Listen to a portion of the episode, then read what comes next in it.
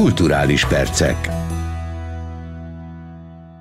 Üdvözlöm a hallgatókat, Király István Dániel vagyok. A következő fél órában az Inforádió eheti kulturális anyagaiból válogatunk.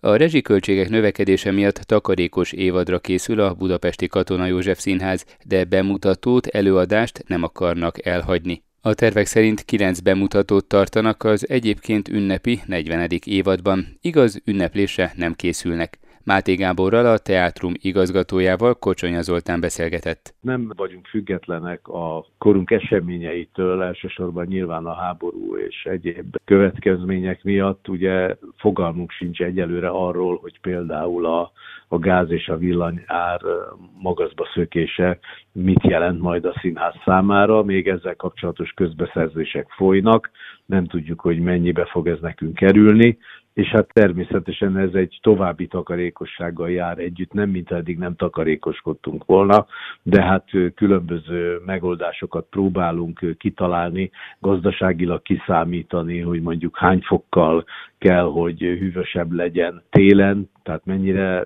fűtsük fel a színházat, illetve hogyha már melegebb idő van, akkor mennyire hűtsük le, tehát hogy minél kevesebb energiába kerüljön ez. Egyelőre azon igyekszünk, hogy, hogy ne kelljen változtatni se bemutató mennyiségben, sem pedig játék mennyiségben. Azt reméljük, hogy a tartalékainkból nagyjából meg leszünk az évad végéig, és aztán meglátjuk, hogy mi lesz. Nem gondoljuk azt, hogy kevesebb bemutató kéne legyen, nem gondoljuk azt, hogy kevesebbet kéne játszani, és nem gondoljuk azt se, hogy valamelyik játszóinket be kellene zárni. Hát a laikus ilyenkor talán azt gondolja, hogy olyan lehetőségek adódhatnak, hogy talán többlet támogatásért folyamodni a fővároshoz, ugye a Katona József Színház fővárosi fenntartásban működik, esetleg támogatókat, szponzorokat keresni, vagy hát némileg beépíteni a megnövekedett költségeket a, a jegyárakba. Jogos, jogos a felvetés. További támogatásra nem nagyon számíthatunk. Eleve a, a főváros hogy milyen pénzmennyiségével, hát finoman szólva nem áll jól. Tehát plusz támogatást így hát remélni lehet, de nagyon optimistának kell lenni, hogyha azt gondoljuk, hogy, hogy bármi plusz támogatás érkezik. Magánmecenatúra nem igen létezik Magyarországon, tehát naivitás lenne azt hinni, hogy most váratlanul szponzorok támadnák meg a, a színházunkat úgyhogy tulajdonképpen semmi olyasmire nem számíthatunk, ami növelné a, a bevételeinket, nem beszélve arról, hogy úgy érzem, hogy a néző is kivárja azt, hogy, mert ugye itt összefüggés van, tehát nem csak arról van szó, hogy a színház nem tudja, hogy mennyiből gazdálkodhat, hanem egy egyszerű háztartás sem tudja, tehát most mindenki az az érzésem, hogy megvárja majd, mikor megjönnek az első számlák, hogy mennyibe kerül neki a gáz, illetve áramfogyasztása, és akkor majd elkezd kalkulálni, és azon gondolkodik, hogy miből tud lecsípni. Reméljük, hogy nem a kultúra lesz az első, és nem a színház jegyek lesznek az elsők, amikből lecsípe. Minden esetre jegyárat emelni, úgy érzem, hogy ebben az időszakban egyelő lenne az öngyilkossággal, tehát nem hiszem, hogy nekünk arra kéne játszanunk, hogy a nézőink pénztárcáját apasszuk tovább, mert azért az a gyanúm, hogy a Katona József Színház nézői nem a felső tízszerből kerülnek ki. Máté Gábor, a Katona József Színház igazgatóját hallották. Idén 43. alkalommal adja át a Színházi Kritikusok Céhe a Színi Kritikusok díját, amelyel a 2021-22-es évad kiemelkedő színházi teljesítményeit ismeri el. A gála október 18-án lesz az Örkény István Színházban. Korábban már közölték, hogy az életműdíjat Cserhalmi György színművész kapja. A várományosok listáján az idei rekorder a Katona József Színház, amelynek három produkciója, az Isten haza család, a Káli holtak és a Melancholy Rooms versenyez a legjobb előadás és a legjobb rendezés díjáért. Rozgonyi Ádám kérdezte Puskás Pannita, a színházi kritikusok céhének társelnökét idén Cserhalmi Györgynek adjuk az életműdíjat. Ugye az életműdíjas az nálunk mindig korábban kiderül, ezt egészen másképpen is szavazzuk egyébként, mint a többi kategóriát. Itt az a helyzet, ami egyébként sok másik díjnál felterjesztünk embereket, és a felterjesztett embereket tesszük rá egy szavazólistára, és arról szavaz a tagság. És Cserhalmi György tényleg keresve is nehéz sok olyan ember találni, aki annyira megérdemelné ezt a díjat, mint ő. Nekem az egyik személyes kedvencem is. Vannak még egyéb kategóriák is, és ahogy láttam, nagyon sok Katona József színház által játszott darab kerülhet majd az elismert színdarabok közé, de van egy új kategória is, vagy egy újabb hát elismerési része, szegmense is ennek a díjnak ez a Jövődíj című új kategóriánk, amit szeretnénk a hagyomány részévé tenni a jövődíjat. A jövődíjat azt azért alapítottuk, mert voltak olyan progresszív, kifejezetten társadalmi hatást elérő olyan alkotók, produkciók, akik mondjuk a legjobb előadás kategóriába nem fértek be, egyszerűen azért, mert, mert nagyon más léptékben, adott esetben más költségvetésből dolgoznak, mint a nagy színházak. De közben a munkájuk rendkívül fontos és nagyon-nagyon értékes alkotásokat hoznak létre. Az idén először a 30 éves kerekasztalnak és a 25 éves kávának adjuk a díjat. Talán a nem minden hallgató számára világos, hogy ők kicsodák. Ők a magyar színházi nevelésnek a legfontosabb képviselői, és igazából nagyon kevés előadásokat láthatja egy átlagos színházba járó, mert ők főleg osztálytermi előadásokat készítenek, és, és elsősorban az ifjúság számára készítenek előadásokat, és hát ezekbe az osztálytermekbe bejutni még újságíróként sem mindig egyszerű, és közben pedig elképesztő mennyiségű embernek mutatták meg a színházukkal, hogy mi az, hogy demokrácia, mi az, hogy állampolgárként részt venni valamiben, a véleményünket nyilvánítani. Nagyon-nagyon fontos az ő munkájuk. A közönségnek van beleszólása abban, hogy kik lesznek a díjazottak? Nem, nincsen. Ez, ez nagyon fontos számunkra, hogy nem nincs, ugye nagyon sok helyen van az, hogy van egy szakmai díj, és mellette egy közönségdíj. Nálunk nincsen közönségdíj, nálunk csak a szakmai grémium dönt arról, hogy mik lesznek az évad legjobb előadásai. Ugye a szavazásnak van feltétele, 90 előadást kell megnézni a kritikusnak, hogy szavazhasson egy évadban minimum, és ez azt hiszem, hogy a színikritikusoknak ad egy ilyen nagyobb tágabb perspektívát, amiből az adott évadra rá tudnak tekinteni. Mikor adják át az elismeréseket, és lesz-e meglepetés majd magán a díjátadó alkalmon? Hát október 18-án lesz az Örkény Színházban a díjátadó gála, amire egyébként lehet már szeptember 1-től jegyeket vásárolni az Örkény Színháznak a honlapján. Igen, a, a kritikus díjátadó gála az mindig egy, egy meglepetés, mégpedig azért, mert minden évben felkérünk egy rendezőt arra, hogy készítsen a díjátadó gála köré egy performanszot, ami tulajdonképpen egy előadás, amit egyszer láthat a közönség, és ebbe tagozódik bele maga a díjátadó. És rengeteg nagy magyar rendező rendezte már a gálát, Alföldi Robertől elkezdve Novák Eszteren át Marko Robertig, és most idén Mácsai Pál fogja rendezni, és az Örkény Színház művészei fognak benne játszani. Puskás Pannita a színházi kritikusok céhének társelnökét hallották. Ökológiai kulturális hétvégét rendeznek Balatórium címmel Tihanyban és Örvényesen. Az ökológiai szemléletű események között gyermekprogramok, előadások, workshopok is helyet kapnak.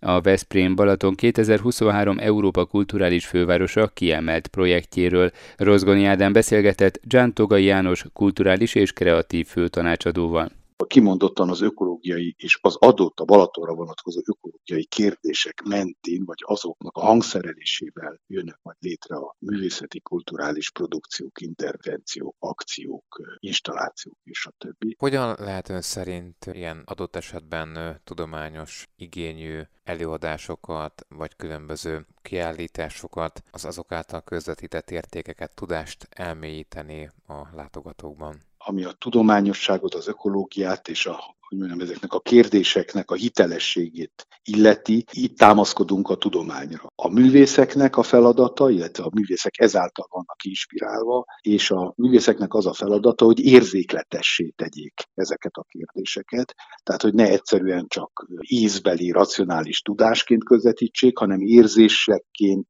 érzésekké váljanak, érzékletessé tegyék ezeket a kérdéseket. A legfontosabb szerintem annak a tudatosítása, a művészet, az edukáció, akár különböző kulturális aspektusoknak a, a felhasználásával, hogy megértsük azt, hogy valamiféleképpen bensővé tegyük azt a tényt, hogy a Balaton az nem csak egy tó, a Balaton ez egy nagy olyan tájegység, amely egy ökoszisztéma, és aminek magunk is részei vagyunk, mint egy társulás, mint egy élőlény társulás részei vagyunk. Hogyha ez valamiféleképpen a programokon keresztül egyre tudatosabbá, átéltebbé válik mindannyiunkban, akkor megváltozik, vagy, vagy változik, és érzékenyebbé válik a viszonyunk a, a Balatonnal és ezzel a ökoszisztémával, amivel ismétlem, amelynek mi is mondjam, egyenrangú tagjai vagyunk a többi élőlényel együtt. Azon vannak, hogy minél érzékletesebbé tegyék azt, hogy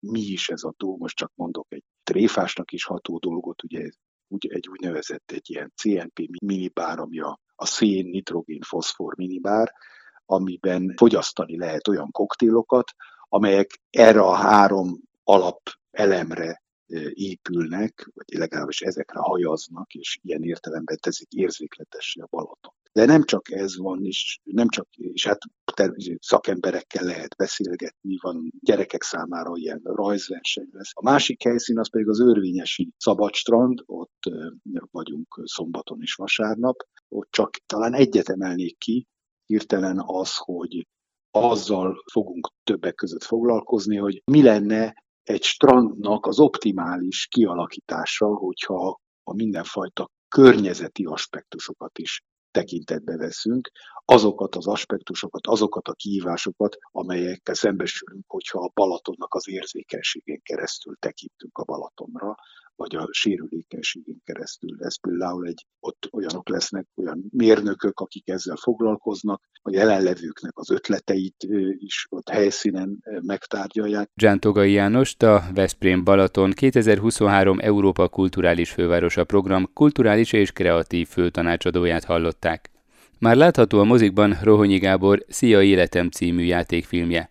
A társrendező Vékes Csaba forgatókönyve a szerző saját tapasztalataiból merítve mesél el egy időnként a valóság határait átlépő történetet az apává válás folyamatáról. A Túróci Szabolcs által játszott édesapa és író mellett a történet másik főszereplőjét, a férfi óvodáskorú gyermekét a 200 jelentkező közül kiválasztott Pásztor Váradi Mór alakítja. Rozgonyi Ádám elsőként Vékes Csaba társrendezővel beszélgetett a vígjátékról. Alapvetően azt gondolom, hogy egy olyan filmről lesz szó, amin nagyon-nagyon jókat lehet szórakozni, és szívből nevetni, és többféle humor is, tehát a gyerekkel empatikus, és ellenkezőleg, tehát mind a két szemszögből lehet szórakozni ezen a történeten, de magának a filmnek vannak érzelmes és mélyebb részei is, tehát hogy nem kizárólag és öncélú nevetés, ami a nézőre vár, hogyha megnézi a filmet. Kiknek szól egyébként igazán, tehát úgy a gyerekeknek, fiataloknak, mint az idősebbeknek is? Meg semmiféleképpen nem gyerekfilm, tehát hogy az, mint hogy a filmnek 16-os karikája is van, az is arra utal, hogy ez abszolút felnőtt közönségnek szól, és azon belül is, aki a gyerekvállaláson gondolkodik, vagy már benne van, ők azt hiszem, hogy még közelebb lesznek a történethez. Ugye talán az egy nagyon fontos momentuma lehetett a szereplőválogatásnak, hogy megtalálják a gyermekszereplőt, akinek hát kicsit talán az egész héten el kell vinni a produkciót vagy a filmet, tehát nagyon sok múlik rajta, hogyan sikerült megtalálniuk Pásztorváradi Mort végül? Abszolút kulcskérdés az ő személye, és hatalmas szerencsével találtuk meg. Egy barátom fotózta Momónak, ez a beceneve a kisfiúnak, az anyukáját, aki joga oktató, és az egyik képen véletlenül rajta volt Momó is, és ezt a képet kaptam meg, és ez alapján felvettem velük a kapcsolatot, hogy jöjjenek el egy castingra, amit egy nappal a casting előtt amúgy lemondtak, mondván, hogy Momo már első osztályos, és neki derogál azt, hogy óvodást játszan, úgyhogy köszöni szépen, de nem fog eljönni a castingra. Én akkor egyáltalán nem, nem ismertem őket, úgyhogy nem, nem kardoskodtam, csak annyit mondtam, hogy jó, hát ezt maximálisan megértem, de hogyha az nem derogál Momónak, hogy vérfarkassá változik, akkor azért jöjjön el. És akkor ez nem derogált neki, úgyhogy eljött a castingra, és, és végül így került be a filmbe, tehát hogy szerencse, szerencse hátán. Akkor semmilyen előképzettsége tulajdonképpen tapasztalata nem volt, mint gyermekszínész. Ő nem, és azt gondolom, hogy ez ebben a korban egyáltalán nem is szükséges. Ami kell, az, az, az egy kellő vagányság, a természetesség, és az, hogy remekül tudjon kommunikálni és koncentrálni. Tehát nem hiszem, hogy ebben a korban jelentősége van a képzettségnek, sőt, néha még rossz is. Ugye említette az interjú elején, hogy azoknak is ajánlja a filmet, akik a gyermekvállaláson gondolkoznak. Tehát annak szépségeit és nehézségeit is bemutatja a film? Hogyne, mindenféleképpen. Tehát, hogy a nehézségeit is maximálisan, de humorral, illetve tulajdonképpen arra is jó, hogy vigyázó szemetek a gyermekre vessétek, tehát, hogy mikre lehet számítani, hogy felkészülni, hogy itt olyan, hogy én önállóan leülök és szépen magamban eltöltök öt percet, amíg ő az óvodáskorú fiam is otthon van, azt, azt úgy el kell felejteni. Tehát, hogy az nem lesz. Gondolom, hogy azért részletességében nem szeretne most így előjáróban sokat elárulni a történetről. A helyzet kominkumokra egyébként sokat építettek? Hát alapvetően igen, azt gondolom, de, de ezek olyan, olyan források, amik teljesen hétköznapi életben megtörténnek tényleg mindenkivel, akinek gyereke van, csak az a kérdés, hogy a pillanat hevében észrevesszük-e azt, hogy ezek mennyire komikus pillanatok, vagy, a, vagy az indulat és a, és a pillanatnyi hév elvisz minket és ebből a szempontból a film egy picit ilyen felülemelkedés és rávilágítás arra, hogy lehet, hogy mi ezt mérgesen és dühösen éljük meg akkor éppen, amikor történik, de igazából rendkívül szórakoztató az a naivitás és őszintesség, amivel ők élik az életüket, és amivel a mi felnőtt létünk sokszor nem tud találkozni, vagy rácsatlakozni. Vékes Csabát a Szia Életem című játékfilm társrendezőjét hallották. Az ember igazságait és hazugságait próbálja megfogalmazni, mondta az Inforádiónak Túróci Szabolcs, aki a Szia Életem című filmben egy olyan írót alakít, akinek a csillaga leáldozóban van, és a kiadójától tíznapos ultimátumot kap egy új kézirat leadására. Ekkor azonban váratlanul beállít hozzá volt barátnője is, ott hagyja nála közös gyermeküket, akit az író addig nem ismert. Túróci Szabolcsal Rozgonyi Ádám beszélgetett a filmben alakított szerepéről. Én nem ezt a szerepet játszottam volna egy kisebbet, a Barnát játszó menedzsert, és így nem volt időm nagyon felkészülni rá. Valószínűleg, ez volt a jó benne, hogy nem gondoltam túl, és az ösztöneimre hallgattam, hogy ezt hogyan fogom felépíteni, és hát pillanatokon belül át kellett állítanom az agyam, hogy a főszereplőt játszom, és pillanatokon belül megismergettem a másik főszereplő Pászló Morral, és akkor ez a koncentrációmat azt kötötte le, hogy bele legyek minél többet, és hát néhány visszajelzésben, akik már láttam, azt mondja, hál' Istennek volt értelme, mert elég jól látszik a köztünk lévő izgalmas eh, élet, ami ebben a filmben megjelenik. Talán értetően fogalmaztam. Egy hagyományos vígjátékról van szó, vagy azért van benne némi csavar? Semmiféleképpen nem nevezném hagyományosnak, de azt sem tudom igazából, hogy mi az, hogy hagyományos vígjáték. Én azt gondolom, hogy én soha nem úgy fogok neki egy filmnek, hogy én vígjátékot játszom, vagy, vagy drámai, vagy szerzői filmet. Az ember igazságát, meg hazugságait próbálom megfogalmazni. Ez a könyvben nagyon szépen benne van, nagy hullámos ülteti a nézőt, tele van elfolytott érzelmekkel és hazugságokkal, amit a felnőttek meg akarnak szép építeni, és hát a gyereket leleplezi, és az arcába dobja ezeket, az, ezeket a narcisztikus, egoista, önző, nagyvárosi életet élő, semmiért felelősséget nem vállaló nihilista írót, akinek hát egy sikere volt, és hát ezt próbálja meglovagolni, de valószínűleg lehet, hogy az is véletlen volt. Hát ebben vergődik, ebben a helyzetben, amikor belecsüppen az életébe a fiatal kisfiú, aki az ő gyermek, és gyökeresen megfordítja, vagy bepörgeti az életét, és rájön, hogy szépen lassan a film végén mi mindent veszített, hogy, hogy ezt, ezt az életet nem ismerte az apai felelősség, szeretet vagy figyelem, vagy a bosszúság pillanatai. Tehát ez mind benne van a filmben. Rengeteg olyan pillanat van benne, amit úgy gondolok, hogy régen a francia, 80-as években voltak ilyen francia filmek, ilyen Depardieu, Belmondo, gyerek problémák, veszekedések. Ez így valahogy ennek a hangulata időzítette meg bennem sokszor ezt a könyvet, és én úgy érzem, hogy ezt a fajta keserédes hangulatot, mint ami a filmben van, ez, ez, ez sikerült vissza. Úgy gondolom a forgatókönyv írva, Vékes Csaba és a két rendező nagyon fontos koordinálásával ez sikerült megvalósítani szerintem a filmben. Van benne egy kis társadalomrajzés, kritika? Hát ha jó filmet csinálsz, vagy szeretnél, abban mindig van. Gondolom a Picasso kalandjaiban is felfedeztek emberek társadalomkritikát, a szórakoztató tűnt, tehát a legdurvább dolgok abban vannak, vagy a Brian életében, tehát hogy mindenben van persze, de hát ez egy felelősségvállalásnak egy ilyen kétségbeesett pillanatát próbálja megfogalmazni, hogy hogyan próbál az ember úgy élni, még akár 50 éves korban is, hogy csak magával foglalkozunk, és ez az önző világ, ez, ez mennyivel szegényebbé teszi az embert, amiről azt gondoljuk, hogy mindenki a saját életét akar élni, de hát nyilvánvaló, ez, ez nem erről szól sokat. Túróci Szabolcs címművészt a Szia Életem című új magyar játékfilm egyik főszereplőjét hallották. A rossz időjárás ellenére is nagy sikert aratott az augusztus 20-ai Szent István napok alkalmából megrendezett Operett Korzó Budapesten.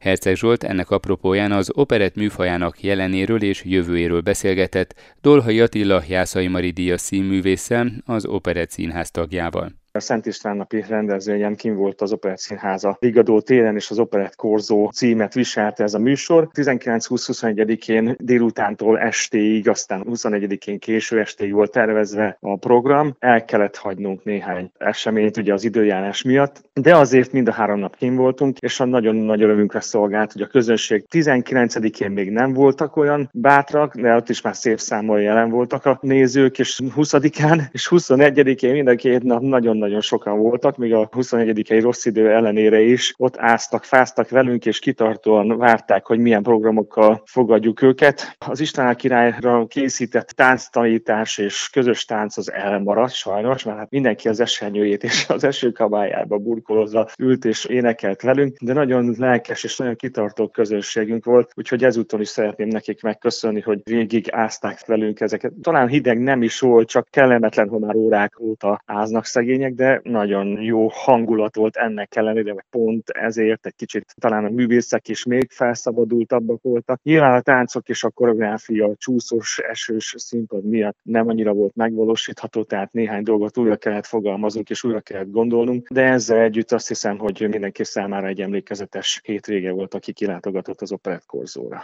Az Operett Korzó gazdag programkínálatából mely programokat emelnék ki, amelyek különösen jól sikerültek, sok nézőt vonz vonzottak, nagy sikert arattak? Hú, elég sok volt a program, úgyhogy nagyon nehéz ezt így kiemelni, hiszen a közönség jelen volt, ha egy kicsit elkezdett az eső, akkor néhányan elmentek a közeli kávézókba, hogy beálltak valahol, aztán utána újra, tehát nem lehet külön kiemelni, hogy melyik volt az, amelyik jobban nagyon szerette a közönség, mert ugyanúgy az operett zenét is nagyon szerették, és azt is szívesen énekelték velünk, és a műzikelt is. Talán azt szeretném így kiemelni, interaktív programok, amikor egy kicsit meg volt szólítva a közönség, és operett kvízjátékok mentek hogy ki mit tud, vagy ki mire emlékszik az operett műfajából. Ezt a közönség nagyon szerette, nagyon hálás volt érte. Mennyire igazolta vissza az operett töretlen népszerűségét ez a rendezvénysorozat? Egy olyan műfajról beszélünk, amelyet például a kritikusok előszeretettel bírálnak, de a közönség mindig kiáll mellette, sokszor temették, de még feltámadnia sem kellett, mert sosem halt meg. Hogyan látja ezt?